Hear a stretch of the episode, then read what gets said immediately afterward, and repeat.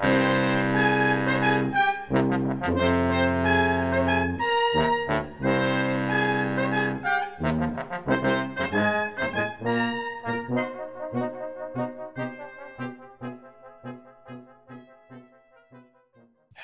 and welcome back. No, hold on. Howdy and welcome to the BP Movie Journal, the show we do where we talk about the stuff we've seen since the last time we did one of these. I'm David. I'm Tyler. See, I've done your. See, you introduce regular episodes and the Patreon. You get them mixed Yes. up. Now I have a thing where I introduce the Movie Journal and the one where I met your mother. Oh, So I always say, "Welcome back to the one where I met your mother." got it. Yes. That's how I start. So I almost that's why I I combined the two. I said, "Howdy" and "Welcome back." Hmm. Uh, can't do that. Got to keep them straight. Got to be profesh. Keep it profesh. Uh, so we got a bunch of movies to talk about. We can't do too much uh, fucking around here. Well, okay. Let's do Okay. a little bit of fucking around. a little bit of fucking around. I'm ready. Because here's the thing.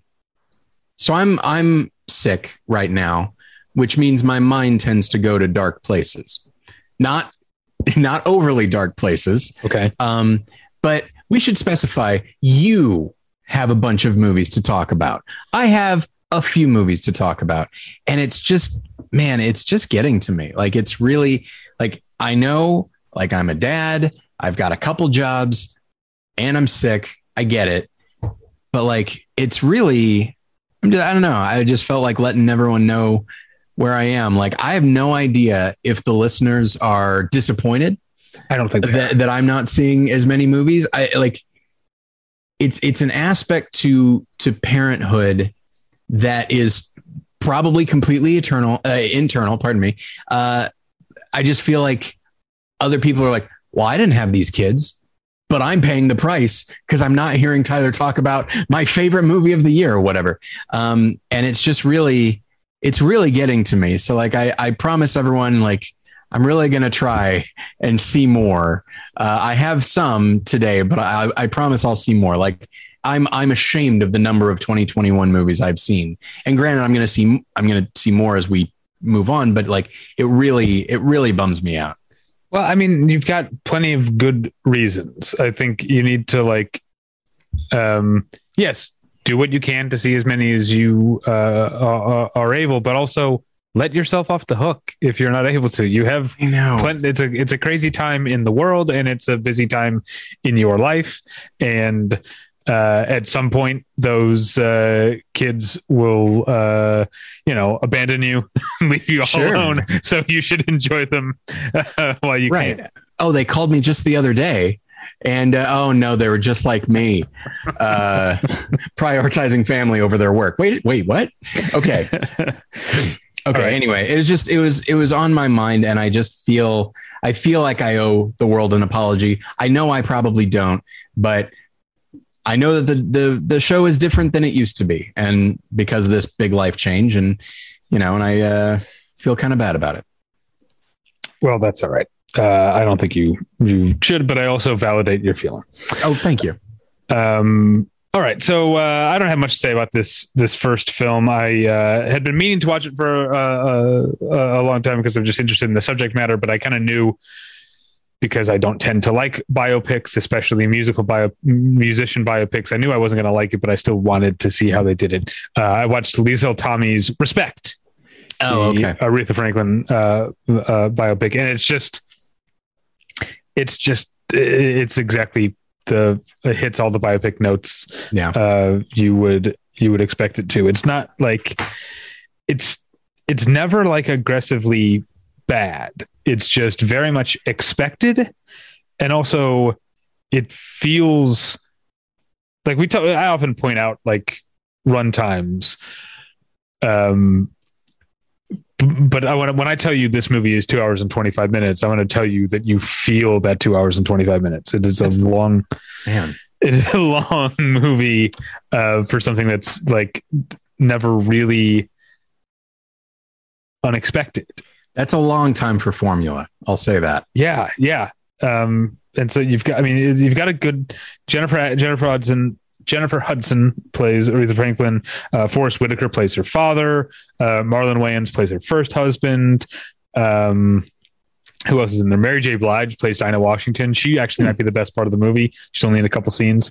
Um, Marc Maron plays Jerry Wexler, um, uh, which which is fun. So you've got like that. That kind of helps a little bit. Just seeing like the like oh, and this person, and this person, and this Yeah. person. Um, it helps a little bit, but uh, really, it's just. Uh, I mean, I feel like I'm the millionth person to say this about a biopic, but you could just read the Wikipedia entry. You know, you'll you'll get the you, you get the story. And also, like, uh, it's weird to like. I feel like movie, the movie is so long, and then it ends in 1972, and it's like. I guess they just felt like we've been going on too long. like we'll cover the rest of her her, Yeah. her life, you know. Like um, if you're gonna, because it has, it starts when she's a child. It's this isn't one of those like biopics that tries to focus in on a certain period of time. Right. It's this is the like from childhood to like uh, uh you know rising stardom, early you know frustrations and struggles and and and, and stuff, and then like we get to the recording of Amazing Grace, the 1972 uh, gospel album that she Mhm. recorded, and then the everything else is just like either text on screen or what has become my uh uh my worst uh, Oh, uh re- real footage over the credits? Yes. Or next to the It- credits it- it- often? yes it is big what's the one i'm looking for? My bet noir? Is that what i'm looking for? Um uh, uh, it's it's become a it's a burr in my saddle. Every movie that is a biopic or is based on real events ends with real footage, and it just it it seems like what are you what are you trying to you're trying to like show off how close because that's what Eye- Eyes of Tammy Faye does that where it literally like shows t- an interview with the real Tammy Faye next to the footage we already saw of Jessica Ta- Chastain doing that, just as a way of saying like, see how accurate we were. Yeah, I- I, I hated hate that about the disaster artist as well, Yeah, where yeah. it's like, hey, look at look how we recreated this. Yeah, it's it's one of those things. It really bothers me when I see it as well, and it's and it's happening. I feel like it's happening more, and Yeah. it feels self congratulatory. Yes, the the first one I really noticed, and this is a movie that is it's 2022, so this movie that is 10 years old now. Uh, Argo Sure. um, has like like look how uh, these these shots that are, look like it's like they're saying look how well we restaged the like Yeah. storming of the embassy or like we rebuilt the production designers rebuilt this house to the exact like specifications like who cares like and that's a movie that I liked for the most part um, Yeah. but uh, yeah it's it's gone on too long uh, I feel like there was something else I was going to say about respect but we can move on to Leos Carax's Annette. Uh, and it, I mean, uh, we talked about Annette last week, Yeah, uh, my personal hangups. Uh, uh, so I don't want to give the impression that I think this is a bad movie. I think it's a very good movie, actually. Um, uh, it's uh, in, I mean, in in some ways, I can see. You, I'm sure you do this sometimes. You watch a movie and you like start hearing why other people might complain about this movie, Yes. and then you're like defending the movie against the complaint you haven't Yeah, actually heard. Pissed at these people that may or Yeah. may not exist. Um, but I could see the complaints about it being a movie that is um, mostly about a bad man. Hmm. You know, I can see the people saying like, haven't we had enough of like focusing on bad male behavior or, or whatever? And I and I, I and I get that. And there are actually times in the movie when the way in which Adam Driver's character is a bad man is kind of expected and Mhm. rote that I was like, okay, I get why someone might be uh, uh, tired of this. But what what is not rote or expected about Annette is that it's a musical written by the Sparks Brothers. It has uh, it has fantastic weird uh, songs. Often like uh, if you if you know if you saw the Sparks Brothers documentary, you you know their music. You know they often have this thing of being like like so specific and so straightforward in like their lyrics that it like ends up turning around and becoming avant-garde again. Like it becomes Mhm. weird that someone's being like so straightforward. And there's a lot of um of of that in the in the Annette songs. Uh there's also um the thing you want with musicals which is big grand emotion. Um and for all of my complaints about the things that happen in in like the first half or half plus of the movie, like seeing like seeing him like, oh, he's it's like a uh, he's uh because the both he and Marion Cotillard are performers. He's a stand up and she's a uh, opera singer. And so you get the thing of like, oh, her career is taking off and his is faltering, and he's drinking more because of that, and like maybe he's a threat to their baby, and that like it seems like I've seen this kind of story before. Yeah. Um, but uh, so so the like uh, you know grain of salt but the movie is again still a musical by the Sparks Brothers and gets to places in its second half with um, just just just huge emotions just that musical thing of of being so big um but in a way that is not it's not a it's not a happy movie. I don't want to spoil what happens in the movie. It's not a happy movie. So that big emotion is uh uh regret or that that pain of realizing that you've fucked something up in a way that you can never undo you know that um uh that's that stuff is uh is very big and by by the end of of Annette it definitely uh had me but um so I like uh, Adam Driver and and Marion Cotillard, and then Simon Helberg. Oh yeah, yeah. Um, who I guess uh, he's probably best known for The Big Bang Theory. I've haven't seen that much Big Bang Theory, but back pre Big Bang Theory, pre Drunk History, there was a web series called Derek and Simon that was Derek mm-hmm. Waters and Simon Helberg um, that was very funny and that I will always associate him with. So it's weird to see him playing a dramatic musical role when I think of him as like this guy from like you know mid 2000s internet alt, alt comedy. but he's he's good too. Uh, all right. Um, and then the Sparks Brothers actually do show up at the beginning as essentially themselves, and then later they have another cameo, which is fun. Uh, and then moving on to Adam McKay's "Don't Look Up." Oh, now, oh, all right. I'm sure what you are expecting is for me to lambaste the film. Everyone's done that already. Sure. Yes, it's not good. So what I'm going to do is I'm going to. Uh, uh, okay, so I'll, I'll uh, yeah, I'm, I'm gonna, I'm gonna uh, defend. I'm, I'm going to say here's the reasons Don't Look Up is better than Vice. Okay. Or or or or at least not as bad as they're they're they're they're saying. It has it has some of that Vice stuff. Like most of the when the comedy in the movie is quote unquote satire, like meaning just thumpingly obvious and yes, eye rolling, yes. it's not funny. It feels like Vice. It feels smug. You know, um, Michael Chiklis's character is a very minor character in the movie, but he's like a essentially a Fox News opinion show talking head type. He's it's not on Fox. It's not called Fox News. It's called like Patriot News or something. But he's yeah. like he's like oof. Like I like Michael Chiklis, but this is it's a shame. if it, in other hands that would be such great casting. You know what yeah, I mean? Yeah.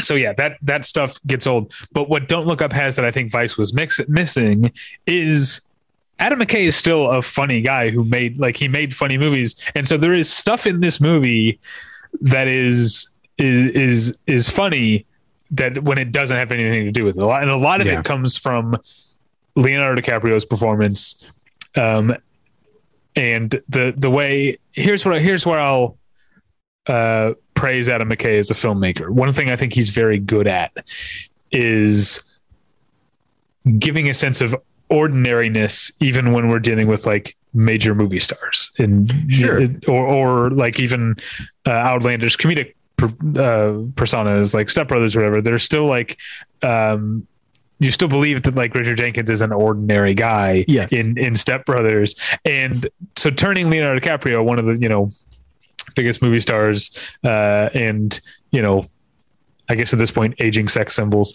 uh, um, in in the world into kind of like a milk toast, awkward guy without making it seem like he's overreaching.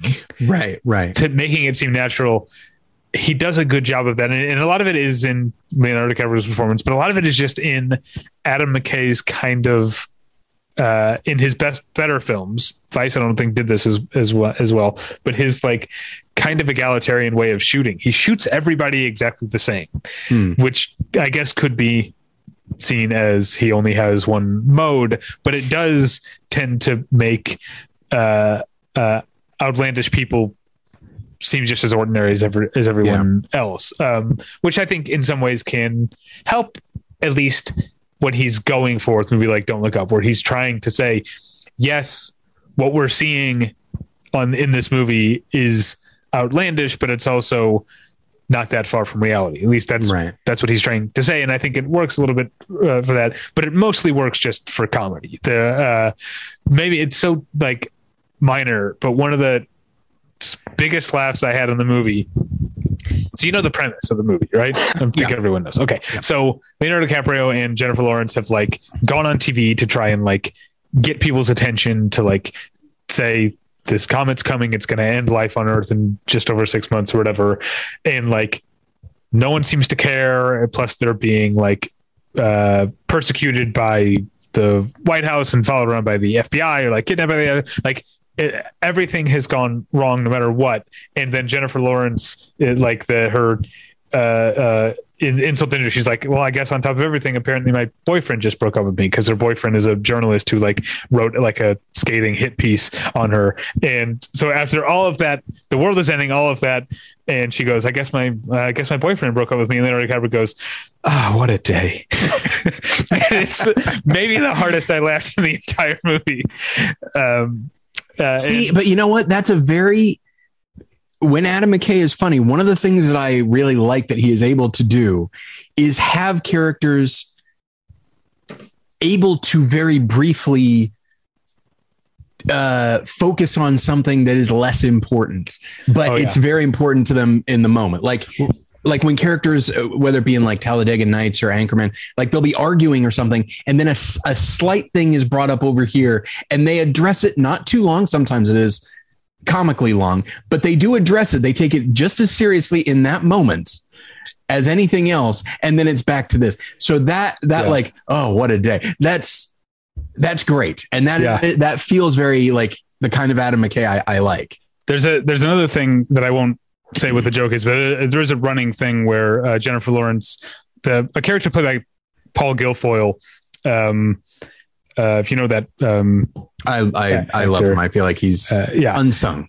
Uh, yeah, me too. Um, uh, so a character he does something early in the movie that Jennifer Lawrence like can't let go of. So even as the world like is getting closer and closer to ending, everyone she, she's bringing up like, what was he? What did he mean when he like it? I, I won't hmm. say what it is, but it's funny. But it also speaks to that thing I was talking about about the ordinariness that like Adam McKay doesn't present Paul Guilfoyle's, char- Guilfoyle's character as a supporting character in the Leonardo DiCaprio and Jennifer Lawrence uh, movie. He's when he's on screen, he's just as much of a character in the yeah. movie as everyone else, and I I like that. So there you go. I've said some positive things about Don't Look Up, a movie that is ultimately quite bad.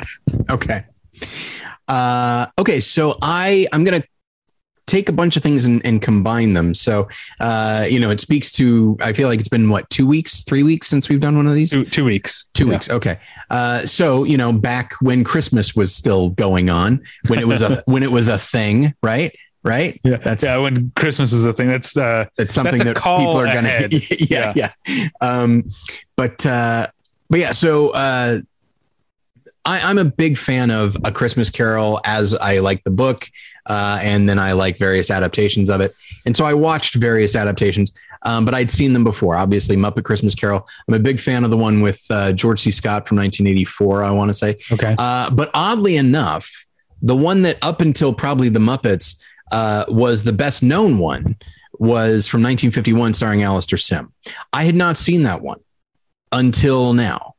Um, and I've seen I've seen many many versions of this, and so I thought like, oh, you know what? I've never seen this one. Let's give it a watch. and I liked it. I thought it was very good. Uh, vi- w- with a couple of exceptions, most of these adaptations really stay within very specific confines.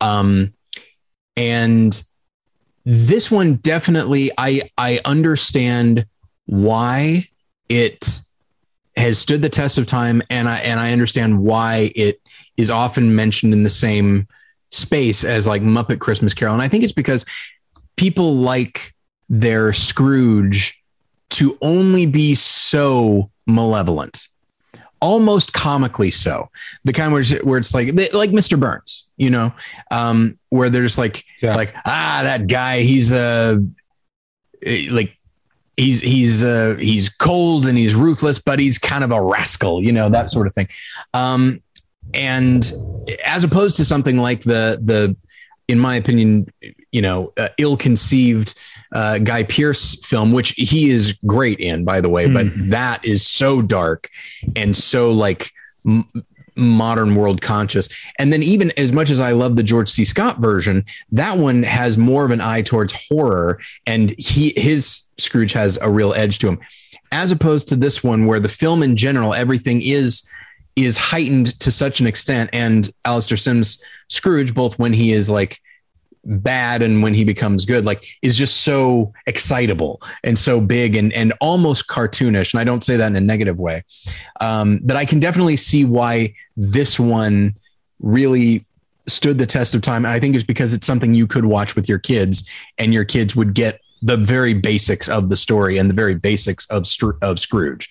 Um, and so it's it's a fun performance um, and and in that way because I in the last few years there have been a number of articles saying like oh Muppet Christmas Carol is the definitive Christmas Carol. It's like well it also has the fucking Muppets in it. Like I mean I adore it I, I think it's I love the songs I love the art direct I think it's a very very good version but it is also there's Miss Piggy you know what I mean like it's it feels a little wrong to say Yeah. that's the definitive anything but uh but I can see why this one for so many decades was considered the definitive one because it has that tone of approachability and accessibility and, and that sort of thing. So I'm glad I watched it.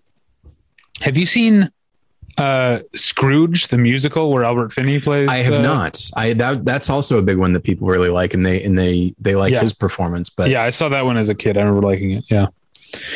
Uh, oh, it's my turn again already. yes. I didn't take enough of a break. Uh, all about. Um, next up, uh, this is going to be like it's it's going to be all 2021 movies. This is what I'm doing. Sure. Here, okay. Uh, Paul Verhoeven's Benedetta, um, which I was really looking forward to, and it, it I, I uh, quite uh, liked it, but it also um, I think it delivered on some of the things I was looking for. I wanted it to be like uh, risque and provocative, and and it and it was that. But I also think I wanted, or I was a bit let down by.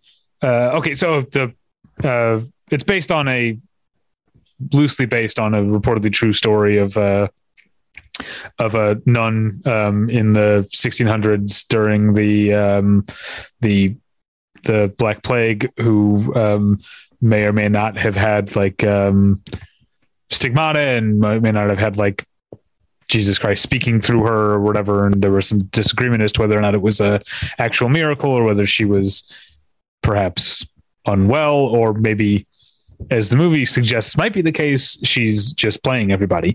Um, but she's also carrying on an ongoing uh, lesbian affair with a lo- young um, i guess the term would be novitiate. Someone who's like a woman who's not yet a nun is like a nun in training. Mhm. anyway so this nun is having a uh, an, an affair with this uh, other nun or novitiate. Uh, so yeah it's obviously very provocative. Um, i think i was a bit let down i don't know why i I, I, I shouldn't have have been. Um, Paul Verhoeven's never been like a super um, mystical or spiritual type director, but I felt like as and I'm bring, I'm bringing my own Catholicism, my Catholic upbringing to it. I was a bit. I felt like the movie does not did not take Catholicism seriously. Like the characters are afraid of the threat of hell. Right. I don't think the movie legitimizes that fear. Sure. Do you know what I mean? Um, which I think Do you feel like it's it's judging them or looking down on them for a fear of hell? uh, maybe not quite that, but it does add, and this isn't necessarily a bad thing, but it adds to the feeling of this being an exploitation type of type of movie, uh, and, that's obviously that's in keeping with Paul Verhoeven's um, whole uh, career. That like he's he makes uh, very artfully made uh, and and uh, uh, cinematically adventurous schlock movies, you know, that are also are very smart. I don't want to sound uh, like like they're they're not, but I and I love Paul Verhoeven movies, but this didn't. Um, I, I, I think this didn't uh, come anywhere near. I guess Elle would have been his last film, right? I think so. Um, and I absolutely loved Elle. That um, it, it doesn't come anywhere near that in terms of uh, really feeling like it's going to upset people, which is maybe what I wanted a little bit. I wanted that. Um, I wanted that that level of Paul Verhoeven provocateur, and I got more of the. Uh, here's a bunch of like Catholic iconography and a bunch of you know tits and uh, and, and stuff like that, and and blood, of course. Don't worry. Uh, and so I, I, don't know. I feel like uh, I'm doing the opposite of what I did with Don't Look Up. Don't Look Up. I said nice things about a film I didn't like. Here, I'm talking about my criticisms of a film that I actually really did like. I just, I guess, I'm doing the thing of responding to the discourse about the movie, maybe more than the movie, and Sure. and, and maybe I went in with expectations that weren't um, that weren't fair. But uh, I will say, you know, um, performances are great in the movie. I also specifically want to shout out uh, Lambert Wilson, um, who who who shows up as the um, I can't remember if he's a cardinal or a bishop or whatever, but he's the one who's like coming to this small town to like find out if this nun is for real or or whatever. But um, big year for Lambert Wilson because he. Uh, I guess minor spoiler for people who haven't seen Matrix Resurrections yet, but he returns as the Merovingian. Oh, Um, I said when I talked about Matrix Resurrections right after it came out, I was like, "You'll be surprised." Like some big names return, and then it's like some weird people. Like I guess they thought that person needed to come back, Sure. but uh, the Merovingian is back in in Resur- Resurrections, and we're all the better for it. He's he's fantastic. Uh, okay, sticking with uh, man, what do you? There have been so many musicals this year. yeah, So West Side Story. I haven't seen In the Heights. You saw In the Heights I did. um, Annette, Cyrano, and this one, Tick Tick Boom. Right. And uh, I don't know if maybe I'm telling on myself here by saying uh, that I this movie benefited from lowered expectations from me, but uh, I I really liked this th- this movie. I, I also knew nothing about it. I didn't realize. I knew it was about Jonathan Larson, who wrote Mhm. uh, Rent.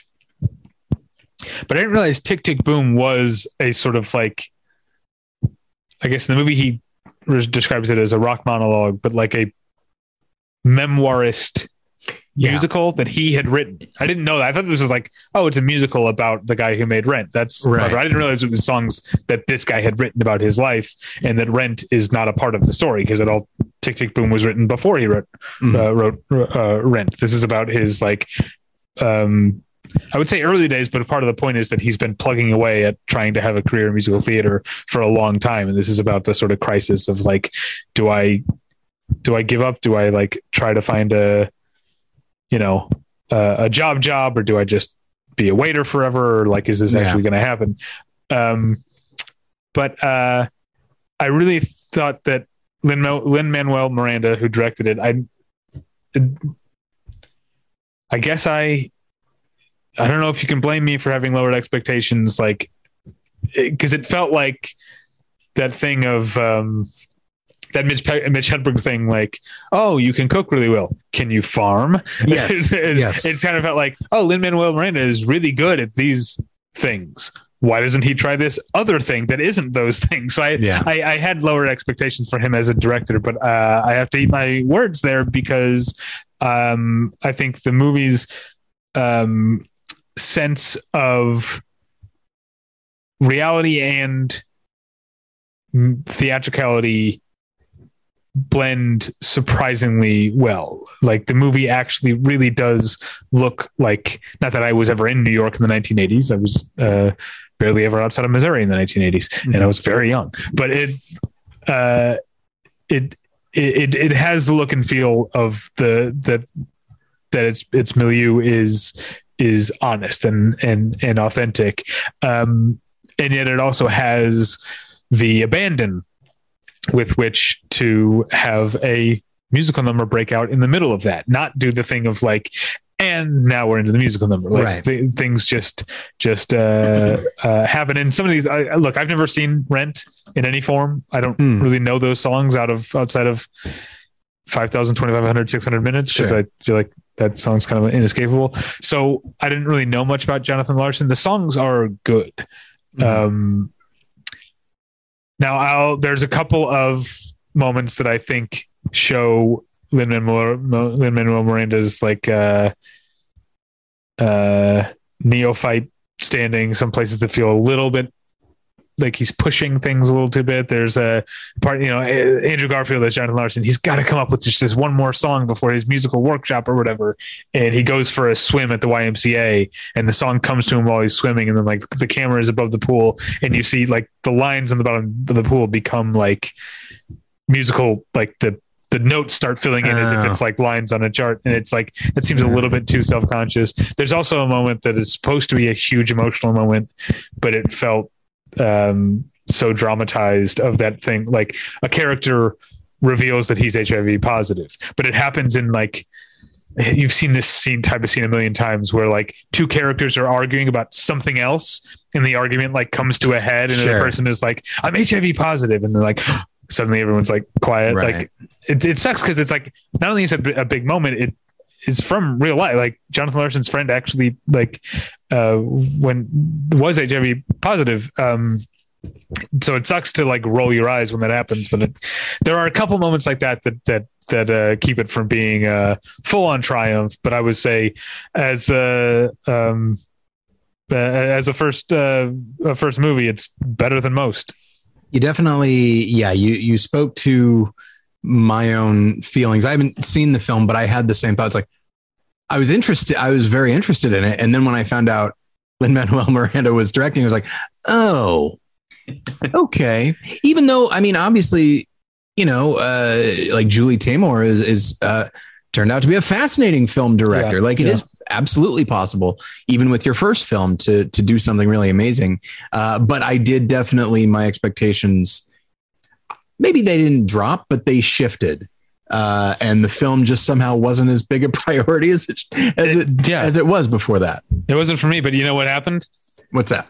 Net- Netflix sent me a really comfy sweatshirt, and I was like, "It was it worked. I gotta watch this movie now. This sweatshirt is just silky smooth." Um, it was like it was cold a lot during the Christmas like Mhm. break because it was like raining out, and as we've talked Yeah. about, we talked about with uh, wait, was that on air or off air? We talked about with Mariah um, how apartments in Los Angeles often aren't insulated uh, as well as so like kind of cold in Los Angeles feels way cold sure. because when you're inside because your place isn't insulated. So I actually did spend a lot of the Christmas break wearing my Tick Tick Boom sweatshirt that Netflix sent me. So maybe subconsciously I actually did watch it for that reason, but no, and underneath your I'm my swimming pool person. t-shirt. yeah, that's another call ahead. Uh, you keep forgetting, or I don't know if you have forgotten or if you're doing that on purpose. I'm doing it Um, on purpose. now. okay. I'm going to do everything I can to uh, just completely cut the, the take the knees out from the upcoming episode. Yeah.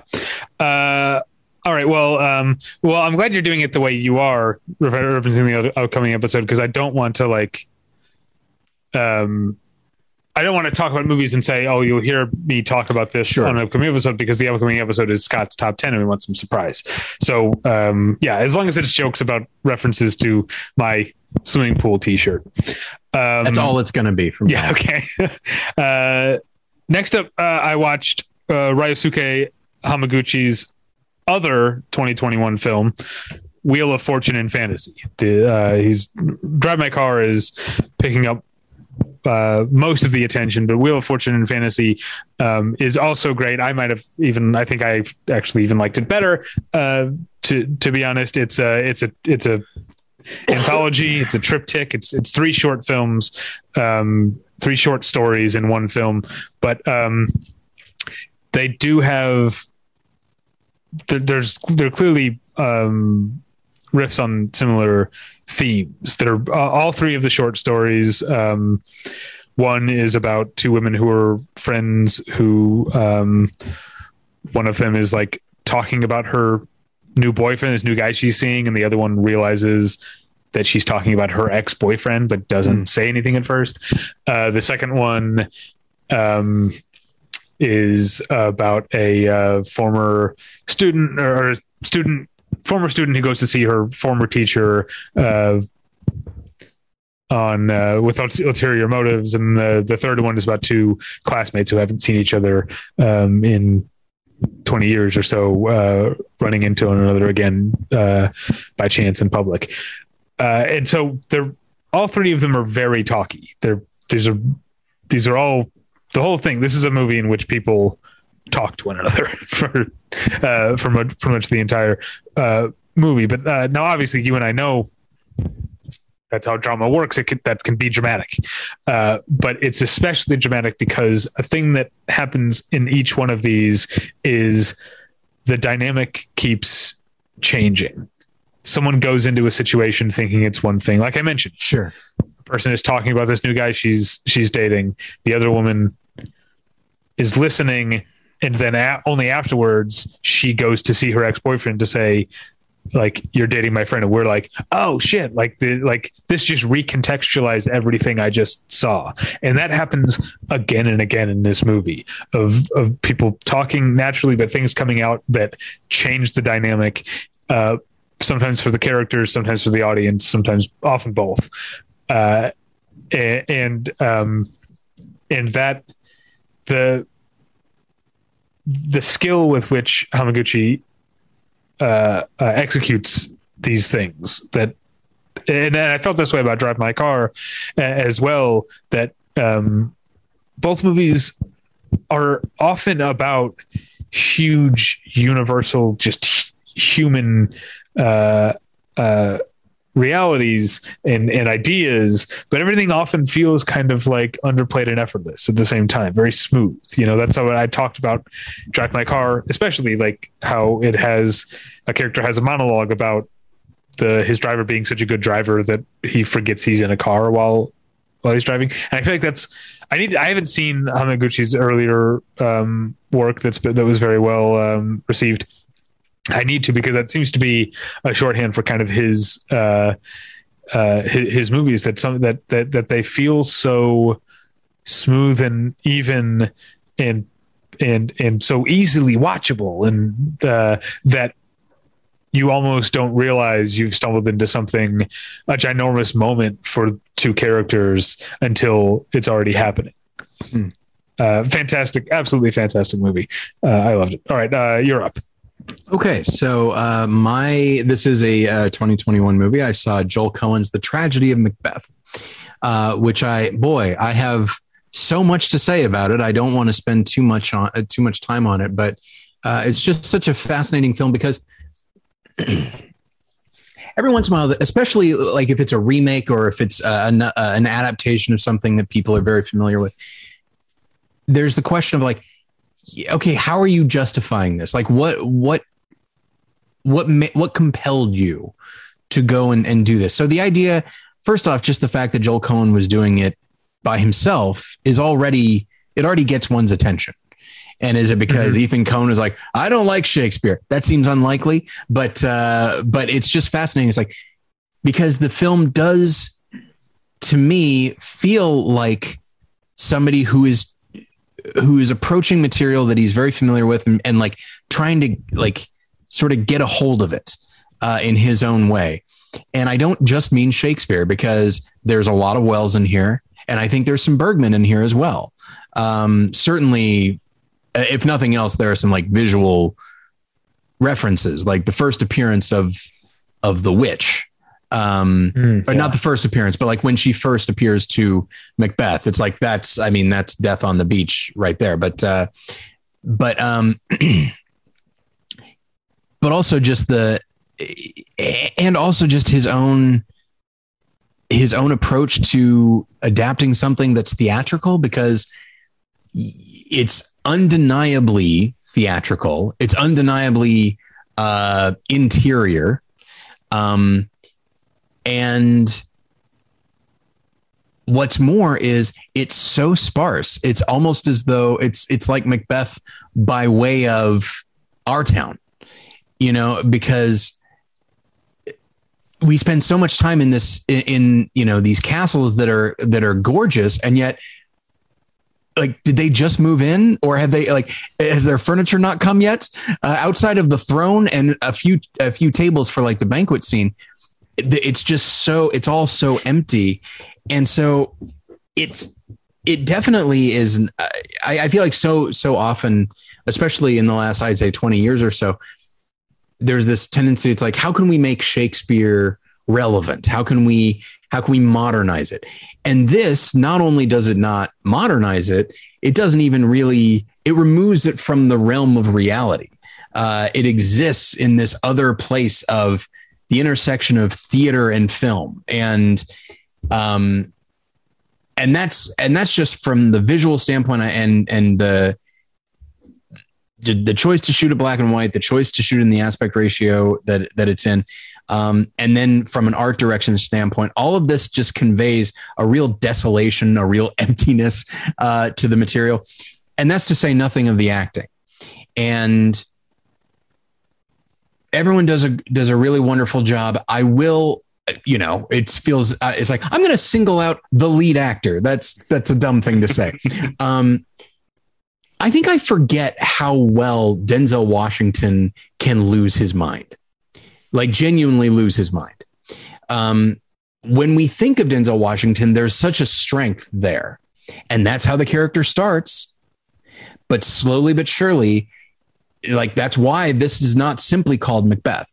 It's called the tragedy of Macbeth because it really, really, we need to see the Denzel we know, the one that is, the one that is uh, stoic and uh, trustworthy. And slowly but surely, he starts having to just like, oh, I got to take care of that loose end. I got to take care of that loose end. And before you know it, he has he has the throne, which he seems to take no joy in at all, except so he's he's essentially defending just like, well, I put the time and, and effort into it.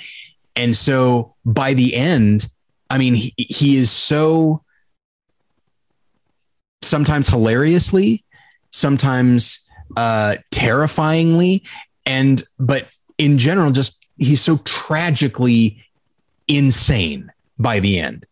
And Denzel Washington's ability to to convey that arc, even even in maybe especially in the midst of fully grasping the language, it's it is a marvelous performance. Mm. I forget how how when I think of stuff like um, the Manchurian Candidate or like the end of Training Day or Flight or something like that, it's like yeah, he there's this side of him that he's perfectly fine to go into, but we don't see very often.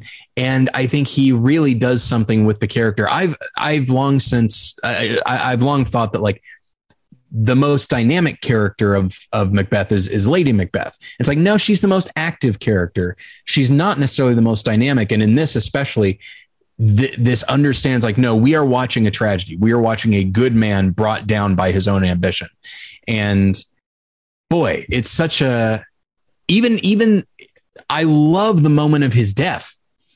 Uh, the moment where it's like it's this really great sword fight and his crown falls off and just it's the way that he focuses on picking up his crown that like he completely he's disregarding the person yeah. that he's fighting because he's focused on this and that's ultimately his downfall is that he's focused on the crown quite literally uh it's a uh, i really i did not expect to love the movie this much but i do because I just feel Joel Coen so engaged with the material and trying to like figure it out.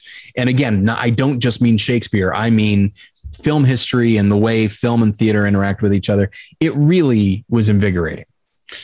Uh, that's exciting. Um, yeah, you made me excited to rewatch it.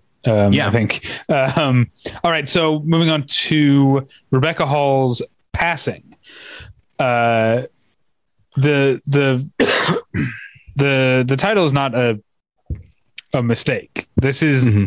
this is a movie that is it has a story to tell about characters and it's set in a time and place, but this is a parable about being black and negotiating your way through a white world.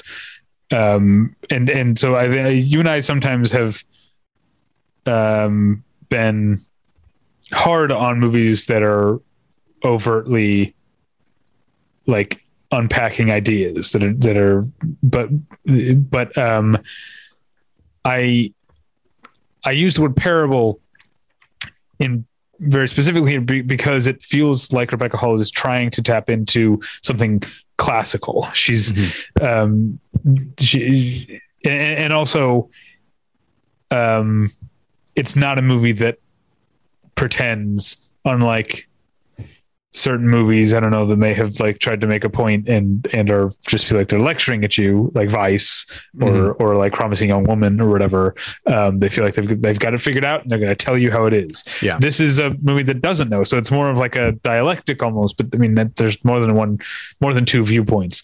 Um uh the if you don't know um the movie tessa thompson plays a uh she's tessa thompson she's a light-skinned black woman but she's living she's a, a married to a black man. She lives in a black community. She meets reconnects with a childhood friend pl- played by ruth negga and who is also obviously a light-skinned black woman Mhm. uh, and then realizes that oh she's living as a white woman. She's married to uh alexander uh skarsgård and um uh, he doesn't know that that she's that she's that she's black, and then but Ruth Negga, when she runs back into Tessa Thompson, starts like realizing she's missed something of like the the the culture she grew up in, and starts like hanging out with Tessa Thompson and and her husband, um, um, who's played by Andre Holland, who's also fantastic in the movie, uh, m- more and more, and um, uh, I mean, sign of a good movie. Bill Camp is in it. Um,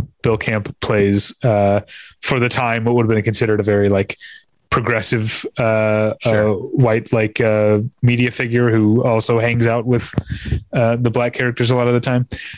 Um, but uh, the movie's in like one three three aspect ratio. It's black and white. It feels like it's trying to like tap into the history of not only of the actual history that it's exploring of um, uh, uh, of different methods of uh, just survival for uh, black people in in, in white uh, culture, but also the history of film and storytelling and, and and art as a way of unpacking these ideas. Um, I was really yeah, I really liked the movie more than I than I thought I would. Um, which seems to be I think like okay, maybe we maybe you and I need to just cast aside our thing of like actors turn directors because they keep making Yeah. good movies lately. Yeah. Um, so maybe I'm just wrong because yeah, I um, I, didn't uh, expect this to be uh, uh, this good, um, but it, a lot of it is down to the performances are are fantastic. Um, everyone I, I mentioned, maybe especially Andre Holland, is um, uh, really compelling in the movie. But uh, yeah, it uh, really surprised me, and um, Netflix didn't even have to send me a sweatshirt Oh man. they sent me a book, but Oh okay. they send books for other movies. I have so many books, like big coffee table books for different movies that right now I actually you know my my Hand of God book and my Passing book are on either side of the TV stand behind it because my cat kept going behind the TV and accidentally unplugging the modem and we'd lose Mm. internet. So now I have used Hand of God and Passing coffee table books to keep the cat from getting to where the modem is. That's what I'm using them for. Wow. That's I think maybe that's one small step up from you're using them to like keep your table level or something like that. But uh, I mean, you could also make the argument that like I'm able to watch Netflix when my Sure. modem is connected, There you go. right? So There you go. Uh, yeah, they're standing sentry. All right. Um, and then next up, I watched. I you know I, I got. I, I, speaking of like maybe I need to let go of uh hangups that I have. Okay. A couple years back, Jim Jarmusch makes a documentary about the Stooges Right. right? And i was like oh this would be so cool. I tend to have tend to be bored by musical like biodocs or whatever but uh, uh this is jim jarmusch. He's going to bring something to it right? Yeah. uh not really. The stooges movie is not that great. And then earlier this year edgar wright makes movie about the sparks brothers. I was like oh Yeah. edgar wright he's going to bring something fun to it. Mm, no not really. It's just a pretty traditional. So then when it came out like Todd Haynes is making a Velvet Underground movie, I was like, I will not be burned a third time. Yeah. Well, I'm an idiot because it turns out it's great. um, it's the best, absolute best version of of these. It's maybe not as, I mean, and Todd Haynes is one of those directors, kind of like a Gus Van Sant, that is always like nearly like riding the edge of avant-garde. Oh, Gus Van Sant has made some like more overtly avant-garde films, but mm-hmm. Todd Haynes tends to make like movies that you could watch with like a non cinephile and they would get something out of it but also cinephiles realize that uh, he's working at maybe a higher level. And so the velvet underground doc it's not what i i kind of went in like reading reviews and people saying good things about it. I was like oh is this going to be like an almost experimental documentary about the velvet underground? Is it going to be like uh um, do you remember that Marlon Brando documentary? Listen to me, Marlon. Yes, uh, yes. which was like an experimental documentary about Marlon Brando, which I love. Uh, I was like, is it going to be that? It's not quite that. It is still like it tells the story of the Velvet Underground. Um, uh, and uh, but it also my test of these movies uh, often is like is this is this documentary about this band or this musician more enriching than just listening to their music for an right. amount of time i don't know if necessarily is but he's made a movie that kind of feels like a velvet underground record mm. the way he uses like um uh collage and then uses the very the very war, war Warholian because they come from the Warhol world. Mm-hmm. The Warholian uh, uh, thing of like just the opposite of montage or collage, just like leaving the camera on a person for a very long time, you know. And um, it feels like it's a movie. It is a it is a film born from the same impulses um, and and the same uh, uh, heady cultural mixture that gave birth to the Velvet Underground. Um, it's really a really great uh, watch. It's also crazy to think that this movie covers roughly the same amount of the same time period as respect but feel like they take place in completely different americas and that's not sure. a, that's not a like a, a, a criticism of either film like that is just a just a, a um, an acknowledgement about American culture that it is multiple things at the same time, and sometimes those things are happening in just completely different tracks, and they don't yeah. and they don't overlap. So the idea that uh, I watched two movies about American music that took place over the same period of time that feel like they're on from different planets. Hmm. Um, and then I also want to point out drummer uh, Maureen Tucker, Mo, Maureen Mo Tucker um, of the Velvet Underground. Like, like okay, people who follow the Velvet Underground know that she has veered hard right in her politics in many ways. She's a Tea Partier. Um, she uh, there's a famous interview where she said she's become convinced that Barack Obama is trying to destroy America from within. Like, so all that said, obviously I don't agree with her. As an interviewee about the Velvet Underground, she is often the most entertaining part of the movie because uh, one of the like weirdest parts of the movie is the the Velvet Underground being very 60s New York. Go to play like some shows in California and San Francisco or in Los Angeles and San Francisco and like the that that fish out of water feeling of like the uh, black clad pale skinned heroin shooting band like trying to hang out around the pool you know uh, is is hilarious but it leads Mo Tucker to go off on a rant about the uselessness of hippies. That is the funniest part of the movie. um, with that said, we will be right back. Achieving a gorgeous grin from home isn't a total mystery with Byte clear aligners. Just don't be surprised if all of your sleuthing friends start asking, What's your secret? Begin by ordering your at home impression kit today for only $14.95. Byte clear aligners are doctor directed and delivered to your door. Treatment costs thousands less than braces. Plus, they offer flexible financing, accept eligible insurance, and you can pay with your HSA FSA. Get 80% off your impression kit when you use code WONDERY at Byte.com. That's B-Y-T-E dot com. Start your confidence journey today with Byte. Okay, what's uh, what's next for you? Next for me, David, we're watching all kinds of modern black and white movies. Um, Well, there's a lot of them this year. I know it's uh, vaguely off-putting. Um, but yeah, next for me is Mike Mills. Come on, come on, which uh, you've you've seen, yes? Yes, but we didn't get to talk about it on the movie journal because I believe I was still under embargo at the time we Oh, recorded. oh. So I have not. You can read my review at battleshippretension.com, but I have not talked about it on the podcast. Yeah, I'm not going to do that. Uh, but uh, but yes, I suppose listeners could if they wanted to.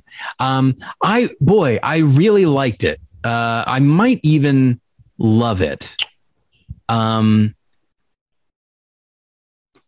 you know, it's so interesting how how much uh, just even in this conversation, but I think as you and I get older and and the longer we do this, it's interesting how much the the word the, the concept of expectation comes into play. And I think it's because we've been doing this long enough, or we've seen enough movies that we kind of you can't help but go in with an expectation, positive or negative, um, about the quality of a movie, or at least kind of what it's going to be about. I definitely had an expectation of Come On, Come On, just based on what I'd heard about it and just the nature of the story. Um, and the film, thankfully, was, and I was excited to see it. It felt like it was like, oh, this is going to be sort of a feel good kind of thing. It's kind of amusing and sort of uh, in some ways almost a, uh, a funny Kramer versus Kramer, albeit not with a father, but with a with a, an uncle. Um, certainly not going to be a Manchester by the Sea situation. Um, and it is often funny. It is not necessarily, excuse me, it's not necessarily like a laugh out loud funny, though it is occasionally that. Nor is it a drama. Um,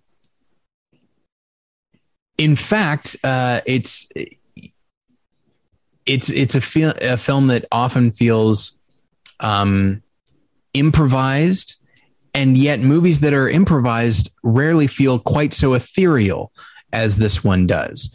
Uh, it really, it, it's really uh, an achievement for the that the film feels the way it does. That it is a dialogue and character driven film, and yet uh, it it felt to me almost uh, not necessarily like a like a Malick movie or anything like that, but that as the characters are talking, they're they're being very direct in the stuff that they're saying, and yet seem to be operating what they're saying at least for us seems to be operating on a higher level. And i think that's done with you know as far as pacing as far as the music that is that's uh that's happening over it uh and then uh, the fact that it's shot in black and white, it has a dreamy, again, ethereal quality. And so I was just like, what? Okay. What is this movie about? Like, I know what the story is, but what's it about? And, and it just seemed to be such a, and, and Joaquin Phoenix's character, his job, which, uh, requires that he like interview kids about the future, about their own thoughts, while also, uh, dealing very directly with this kid. And so he sees you know he sees the the the behind the scenes moments uh with being a kid uh and he's reflecting on his own life. And it just seems to be it's it's an interesting reflection on getting older and being older and then trying to you know when you're young trying to figure out what's expected of you. And when you're older trying to recognize how have i lived up or not lived up to expectations whether even if they're my own. And just all the way these these things interact because i really like that it wasn't a situation where he's like the cool uncle who has things figured out nor is it a situation where this kid is wise beyond his years and is he's teaching something to to us the adults. No it, it's a combination of of the two. And it really is just people trying to figure things out. And uh and I really, I really loved the tone of the movie, and I do think that uh, that uh, Woody Norman as as uh, the kid is so organic, so believable, so natural, uh, and uh, and I really love the because they give him some tough stuff to do, Mm-hmm. um, and yet stuff that feels one hundred percent organic. Like just like yeah, no, that makes sense. This orphan character that he plays uh, is is and little touches like that. It's that kind of it's the kind of specificity that you and I often talk about, where it's like, who on earth would ever think of that? It's like a kid. A kid would think of that hundred percent. And I totally buy it. And there are there are aspects to this story that I feel like I might not have bought if done in a slightly different way. And I haven't spoken about Gaby Hoffmann either. I think she's Yeah, I, marvelous. I was going to if you didn't. Uh, yeah. Um, I think she does such a great job of like, and she's got some tough stuff to say as well because uh, the way she sort of pontificates about parenting, like you you run the risk of her almost looking straight at the camera, you know, uh, and saying, "Ah, here's the thing. It's it's all it's all fucked up." Like, you know, she's she's almost uh, providing some kind of philosophy, and yet she grounds that and makes it seem like a very real, uh, a very real uh, line of of discussion. And so, I yeah, I really really responded to it.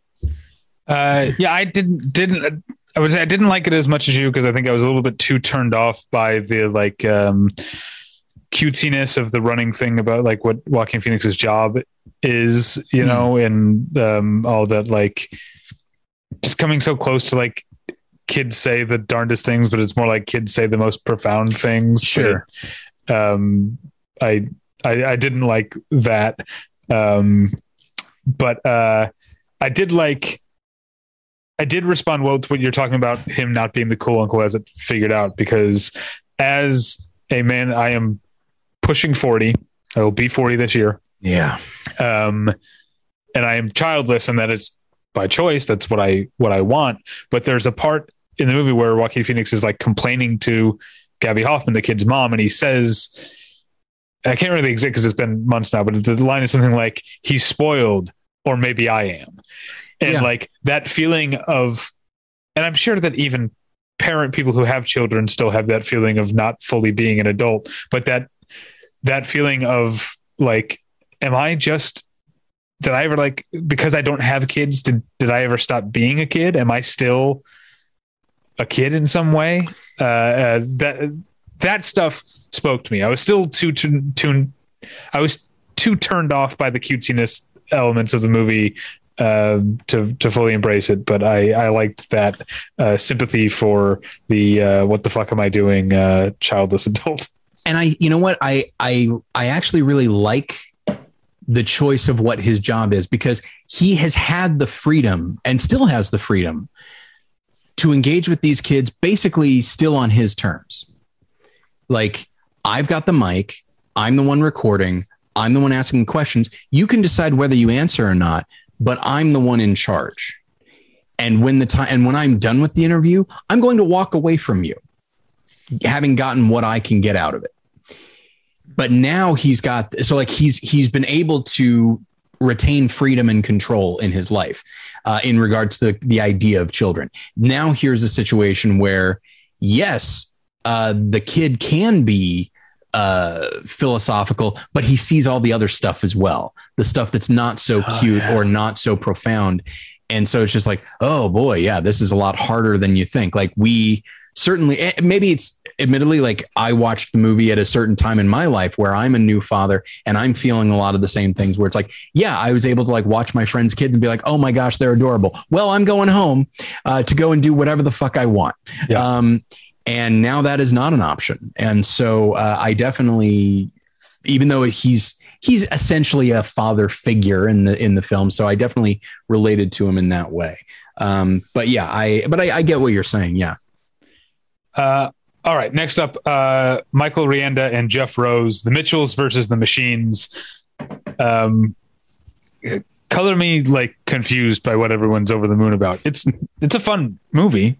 Um, it's it's cute and sweet by the end, uh, and it has um, really eventually when it finally gets going it has some really fantastic animated action set pieces that re- reminded me in some ways of of kung fu panda in the way that like they're like super uh kinetic and choreographed but also like the they even though the physics don't make sense in the real world they make sense within like uh, i buy i buy the physics of of how these things are happening in this animated world.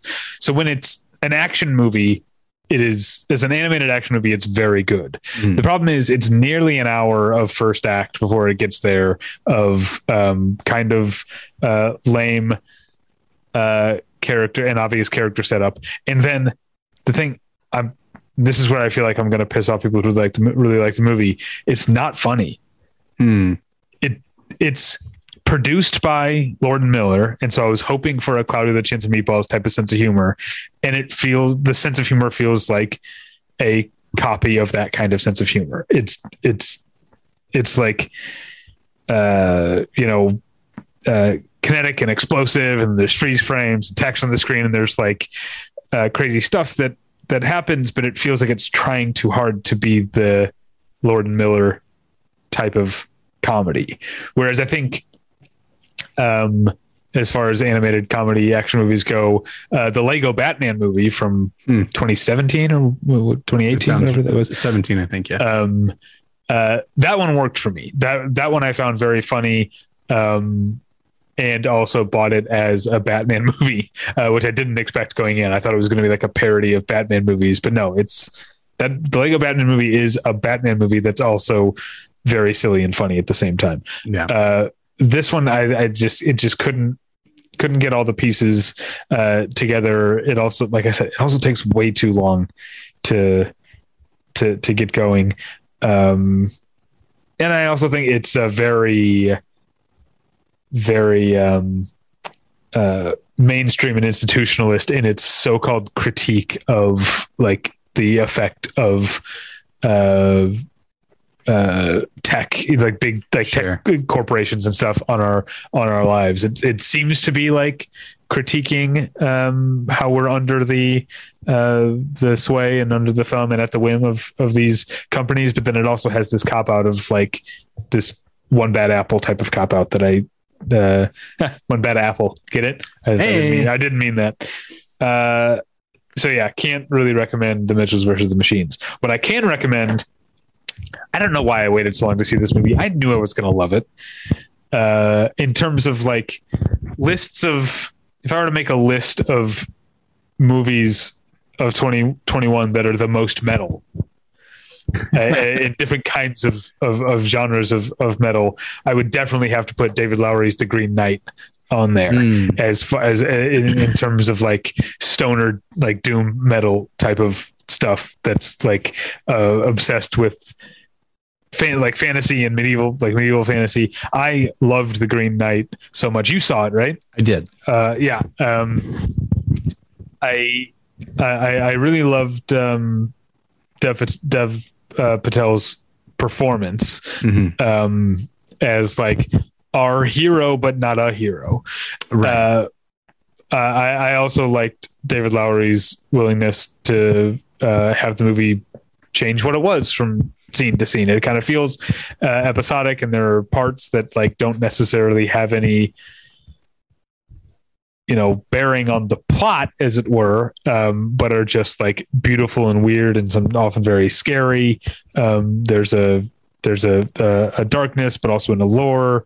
Um, I think I've I mean, I've obviously I've I've known who Alicia Vikander is since probably a royal affair, a royal affair, which is like over ten years old now. But uh, in this year, especially with this and Blue Bayou, I've come to realize that she. I think she's one of my favorite actresses, um, and I also uh, have an enormous crush on her, which I don't think I realized. Uh, uh, earlier in her career that I um, that I did, but uh, she's she's got uh, uh, I guess she plays two roles in in in the Green Knight, um, and, and that so that that like that's when I talk about it being metal and being like psychedelic, like stoner metal. That the allure of things that are also terrifying is something that I found coming up again and again in the Green Knight. It's a beautiful film, but beautiful in a way that is dark and sick and maybe dangerous Oh, yeah. uh, but also not something like something you can't look away from. It's it's gorgeous. Like the whole, I mean, there's Alicia Vikander has a whole monologue about the color green. That that the color green is the color of life, but also the cover color the color of rot and gangrene Mhm. and death. And it's also like when you die, you buried, and then the grass will grow green over you. And so that uh, that that that circle of life, beauty and death and scariness and sex and all the stuff uh, is it's such a fantastic fun mixture to spend over two hours in and also david lowery especially in this film in general but especially in this film there is when i talked about uh, certain scenes not like being plot pertinent. He does. There is not a certain single shot in this movie that is there because it just has to be. He Right. uh, he has clearly considered every single shot in the movie for maximum impact in in in beauty and weirdness and allure and and all of this stuff. Um, I mean, there's even a, like a there's a close up of uh, semen that is like Yeah. but it's a gorgeous shot.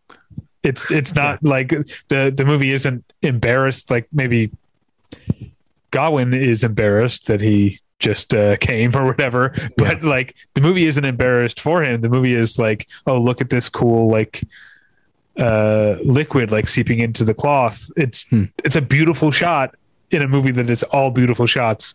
Uh, I love The Green Knight so much.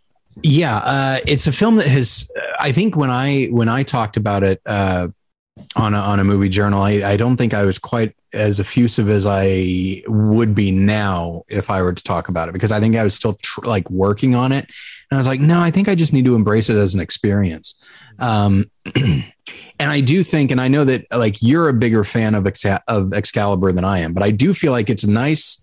It'd be a really nice companion piece to Excalibur. Like if you watch them in the same night, um, I feel like you get a real strong sense of like what Arthurian myth Yeah. really was. Like we we romanticize it. It's like, yeah, but there's still a lot of ugliness. There's a lot of sensuality. There's a lot of violence. Like all of these things like go together. I I wouldn't be surprised if David Lowery was like influenced by Excalibur uh, in making this film. Well, the movie, I mean, the movie I thought of while watching this, and this is a minor spoiler if you if I give away too much, so maybe fast forward if you want to know. But um, I thought a lot about the Last Temptation of Christ by Yes. the end by the end of the movie, but I can't really go too far into that um, uh, without spoiling things. But uh, uh, that was the movie that I came away thinking. And in fact, since I watched this uh, um, a little over a week ago, I've been itching to rewatch the Last Temptation of Christ. Yeah. Oh, there's there, there's definitely a, a, a an influence there.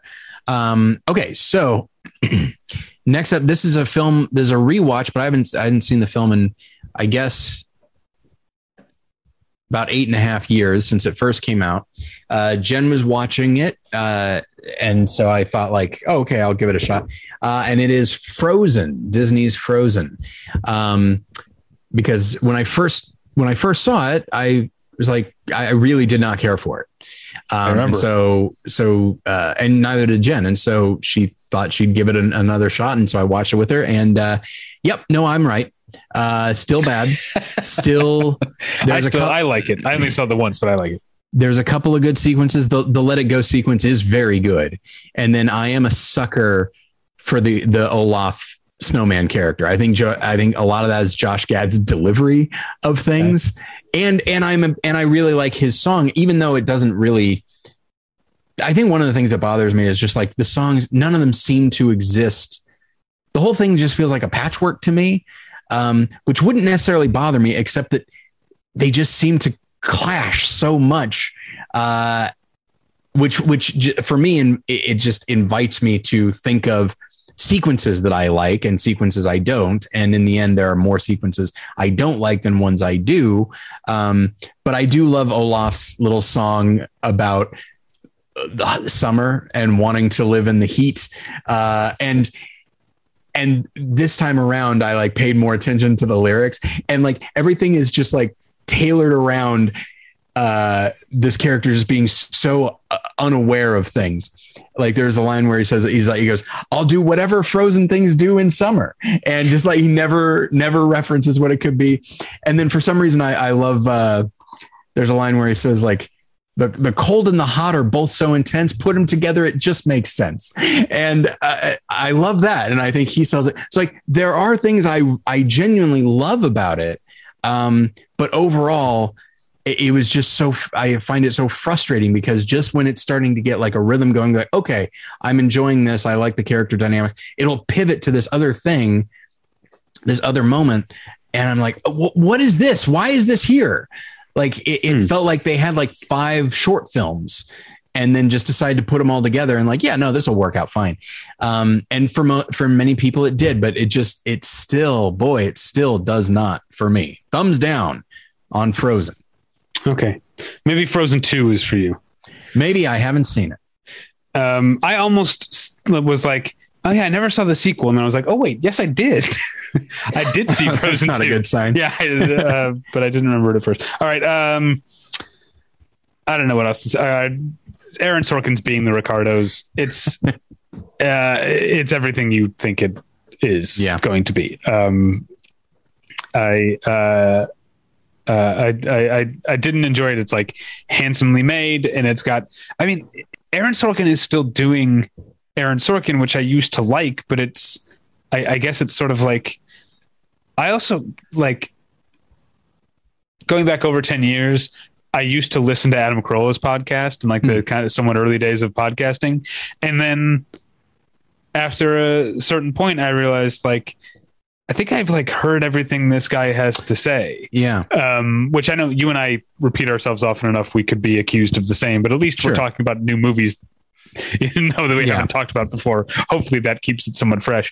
Um, and I think that's the same thing with Aaron Sorkin. It's like, yeah, there was a time I liked this, and I don't hate it now. I don't know if it's gotten worse. I've changed, but also it it hasn't changed. Right. He's still doing the Aaron Sorkin thing. Um, and like, so there are lines that like, again, like 20 years ago, I would have been like, oh, what if that's a great, sharp little line. You know, there's a part where uh, there's a big scene where uh, Lucy and Desi have to tell the president of CBS or whoever that she's pregnant. Like, you know, they're um, kind of trying to work it into the into the show, and it's a big like scandal, whatever. And then like later in the movie, she comes to the president of CBS to like tell him something else, and he says like, um, "Oh, I thought you were going to tell me you were pregnant again," and she says, "No, I'm still pregnant from before," uh, which is like that's an Aaron Sorkin line That is a bit- yes. I like. I would have liked that, but here I'm just like, eh, I don't hate it, but like, yeah. yeah, that's that's that's what he does. Um, it also has a very ill-advised like framing device where actors, good actors, Linda Lavin, Ronny Cox, and Josh Rubinstein, um, play grown-up versions of. When I have to say them in the order that I said them, um, Alia Shawkat, Jake Lacy, and um, Tony Hale Mhm. being interviewed about the week th- of the production of I Love Lucy, in which the movie takes place. Uh, it's jarring and so false and fakey. It's a, it's a terrible idea. Aaron Sorkin should not have have done that, especially Yeah. like especially like if it's you're gonna have. Uh, I mean, maybe this is me being too much of like a movie buff or whatever, but like these are supposed to be like real life versions of real people commenting on this, and one of them is Ronny fucking Cox. Like, Yeah. I know who that is. I know that's not grown up Jake Lacy. That's Ronny Cox. I, I saw like him you in say grown up. Uh, yeah. yeah, Jake Lacy's a big like boy. yeah, I could see that. Uh, yeah, but um, uh, yeah. So yeah, Ronny more- Cox more is complaints. a an igno- yeah, he's a recognizable guy. Yeah. It's like, hey, that's a guy from uh, RoboCop. yeah, and Joshua Rubinstein is maybe not as recognizable as everyone to everyone as he is to me because he was on Angel for a couple seasons, so I think of him as that. But uh, all right, so from a bad movie to a great movie. Um, Jane Campion's The Power of the Dog, Hmm. uh, which you saw, right? I did. Yes. Yeah. Well, I thought we talked about this. Um, or did there's so did- much there's so much i there's a lot i didn't say because i didn't want to like spoil things but like i feel like there's i i just keep thinking about it my my mind keeps returning to it Well, yeah, I mean, it's to go back to in a very different way, uh, in a different field. But what I was saying about um, the Green Knight, there's not a wasted moment in Yeah. in, in in the power of the dog. Um, even like things, uh, again, to go back to what I was saying about Annette, things that seem like obvious, like we've seen this, we've seen this type of character before, this type of character dynamic before, but everything feels real and honest and uh, considered and and and and fresh.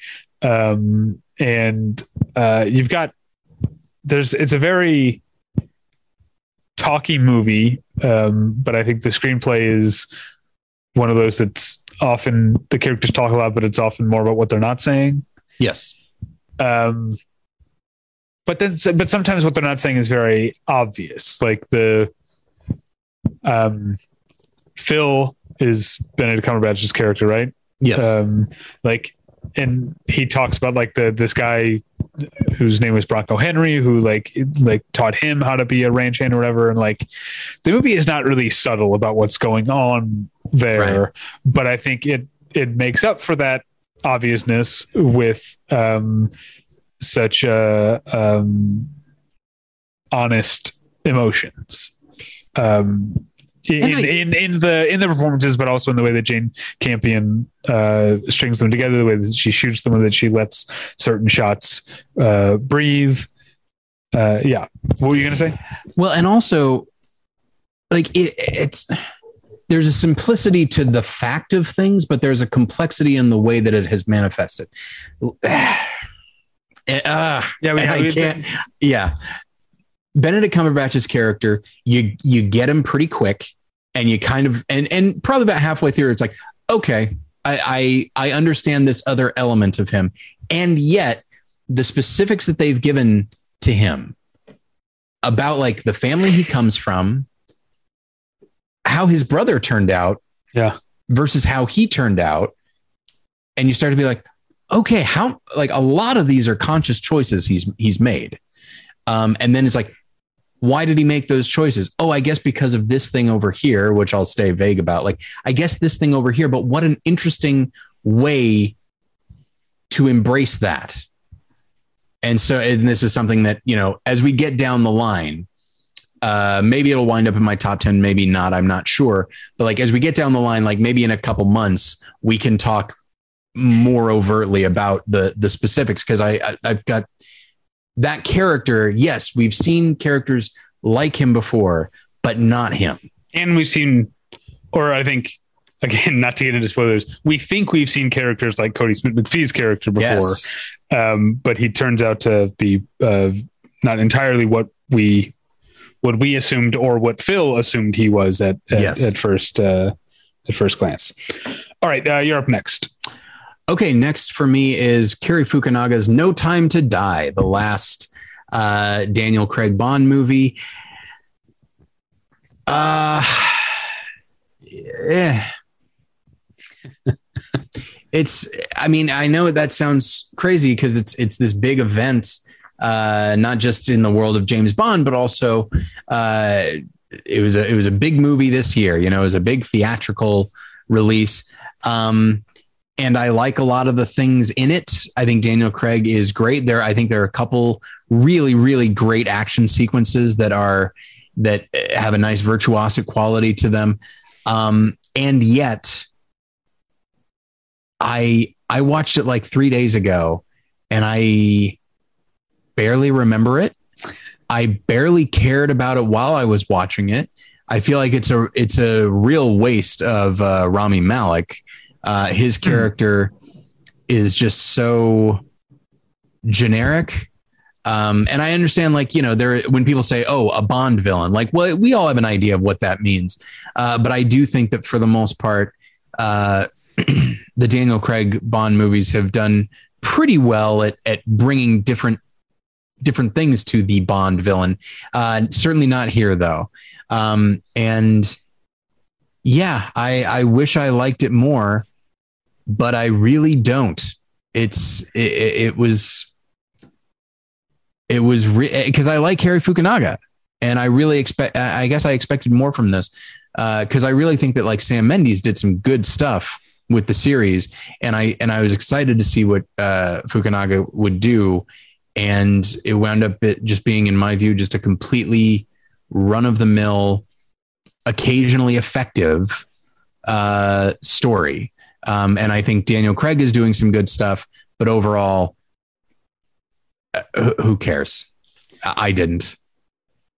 Uh, all right. Well, um, moving on to another very metal movie from 2021, but where the Green Knight was like stoner metal. Julia Ducournau's Titane is like grindcore or brutal death metal. Like it's, uh, it is just, uh, you know, under two hours of incredibly upsetting stuff, uh, but in a way that I loved. I loved Titane so much. I didn't see Raw. It seemed like it was up my alley. Now I feel like I have to see Raw, Hmm. uh, her, her her previous movie.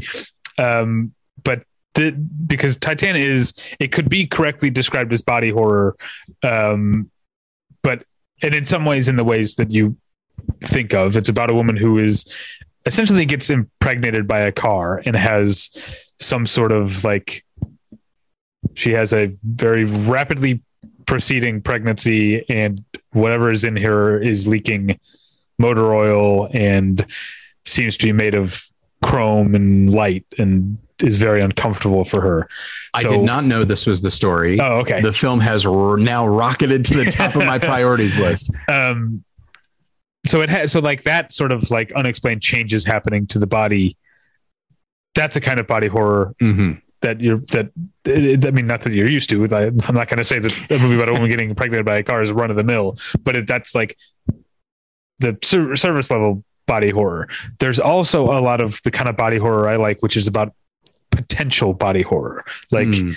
sometimes seeing something awful happening to a person's body is not as upsetting as the potential, the sustained potential that something terrible might happen. Um, there's a scene at the very beginning. The uh, actress, um, the, the well, the character, the actress's name is Agathe Rousselle, and her character is Alexia, and she's like a model at car shows. And uh, so we open with her like sort of like dancing on the hood of this, the car that will later impregnate her. Uh, and then we get to like the sort of locker room at this convention where all of the models are like showering together. And Alexia like drops something and bends down and her hair gets caught on the nipple ring of the girl next to her. And there's so there's this very sustained Ugh. scene of them trying to untangle hair from a nipple ring and you're like oh don't pull too hard that's gonna hurt so like and that i swear it's there's so much of that in the movie. There's 40 45 minutes in the movie that goes by before you get a relief from that kind of Oh, body horror. That's what the that's what the whole like first nearly half of the movie is about. And then it um and then i'm not even like you'd think that i'd given away something by saying this is a movie about a woman impregnated by, impregnated by a car. No that happens early on. There's actually the actual meat of the movie happens later and is about a story that i haven't even brought up Hmm. um, but still involves the woman who's been impregnated by a car the entire time. Uh, so I won't get in into into that, but um, this kind of uh, provocation and uh, unsettlingness, unsettlement, whatever, um, is uh, so uh, handled so I, I, I don't want to say delicately to sound like it's soft. It's handled. What's what I'm looking like? Precisely is the word I'm Yeah. looking at. There's a precision to how upsetting this movie is, even as sometimes the camera is doesn't seem, you know, is is, is just sort of like following someone around or like whipping back and forth or whatever. There's still a uh, a precision. Julia Ducournau knows what she's doing to you, the viewer, at all times. Uh, and the movie is. Um, very upsetting and very sad, but also completely unlook away from a bull. uh, and also, uh, there's a character played by Vincent Lindon, who's an actor I like, but who I most recently saw as Casanova in Casanova Last Love, which Hmm. uh, listeners and people who read the my review will know that I didn't like. So it's good to see Vincent Lindon in a movie that I uh, love again. Uh, all right, and now, so the, yeah, the movie about the body horror was easy to talk about. Now, do you ever have a movie you love so much that you dread having to like put it into words? Yes. Oh, yes. um, Joachim Trier's The Worst Person in the World is a towering, monumental movie. It's it is it is stunning and so invigorating in its willingness to dive into its situations and its character's life and and see what happens. It does not. It never feels like programmatic. It's about a young uh, woman who we found at the beginning. We see her sort of like jumping from major to major in college, and she uh, it's a Norwegian movie, um, and she you know uh, then is like, oh, I'm going to be a photographer, no, I'm going to be a writer, and then she has like a drops out of college has a part-time job at a bookstore while she's trying to write and then she meets a guy and they have a relationship and then like her her situation just keeps changing but she's not like a um a flighty person. This is about a person who she's the same person. She's trying to figure out the world around her. I think is how I feel uh, uh about the movie, and and um, uh, you know, uh, our editor large Scott and I has talked a lot about how many major filmmakers seem to like go out of their way to not make movies about the present. Um, Yeah.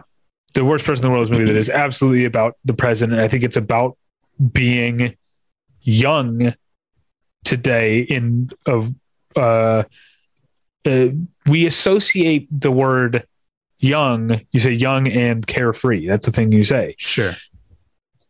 The world, especially like the Western world as it is today, that like if you're halfway aware of what's going on, it's not so possible to be carefree because you you you you know uh uh you know too much about the rest of the world. You know that your actions have ripple effects or that the thing you buy might have come from uh, you know, a thing you buy innocently at a drugstore Right. might have had origins in some sort of human rights abuse somewhere. Like the the world is not a place to be carefree, and yet there are moments in the movie that are uh, when the movie gets a little bit um, leaves reality a little bit. Uh, there are moments that feel like freedom that have images of freedom running you know and um and and, and things like that. But uh they're not entirely real. They're something that maybe that the character who's I, just watched this movie the other night and I, so bad with character names. Uh julie or julia uh in the norwegian um uh she she wants i feel like she wants to feel things a lot of the time more than she's actually able to. And i think that's what leads to her constantly like changing things um, uh, uh, about her life. Um, but i'm not even getting into how beautiful the the movie is um, in, in, in its in its framing. It made me glad for a movie that's about you know just a person going from you know job to apartment to party whatever. It's not like a western or a sci-fi movie that has vistas but it made me glad that i have a big tv Oh, I, yeah. I watched it at home. Um, it it has uh, uh, a it it it has it spends a lot of time taking in the sky above where Julie is um, in a way that I feel like is twofold. It's like you can see the sky.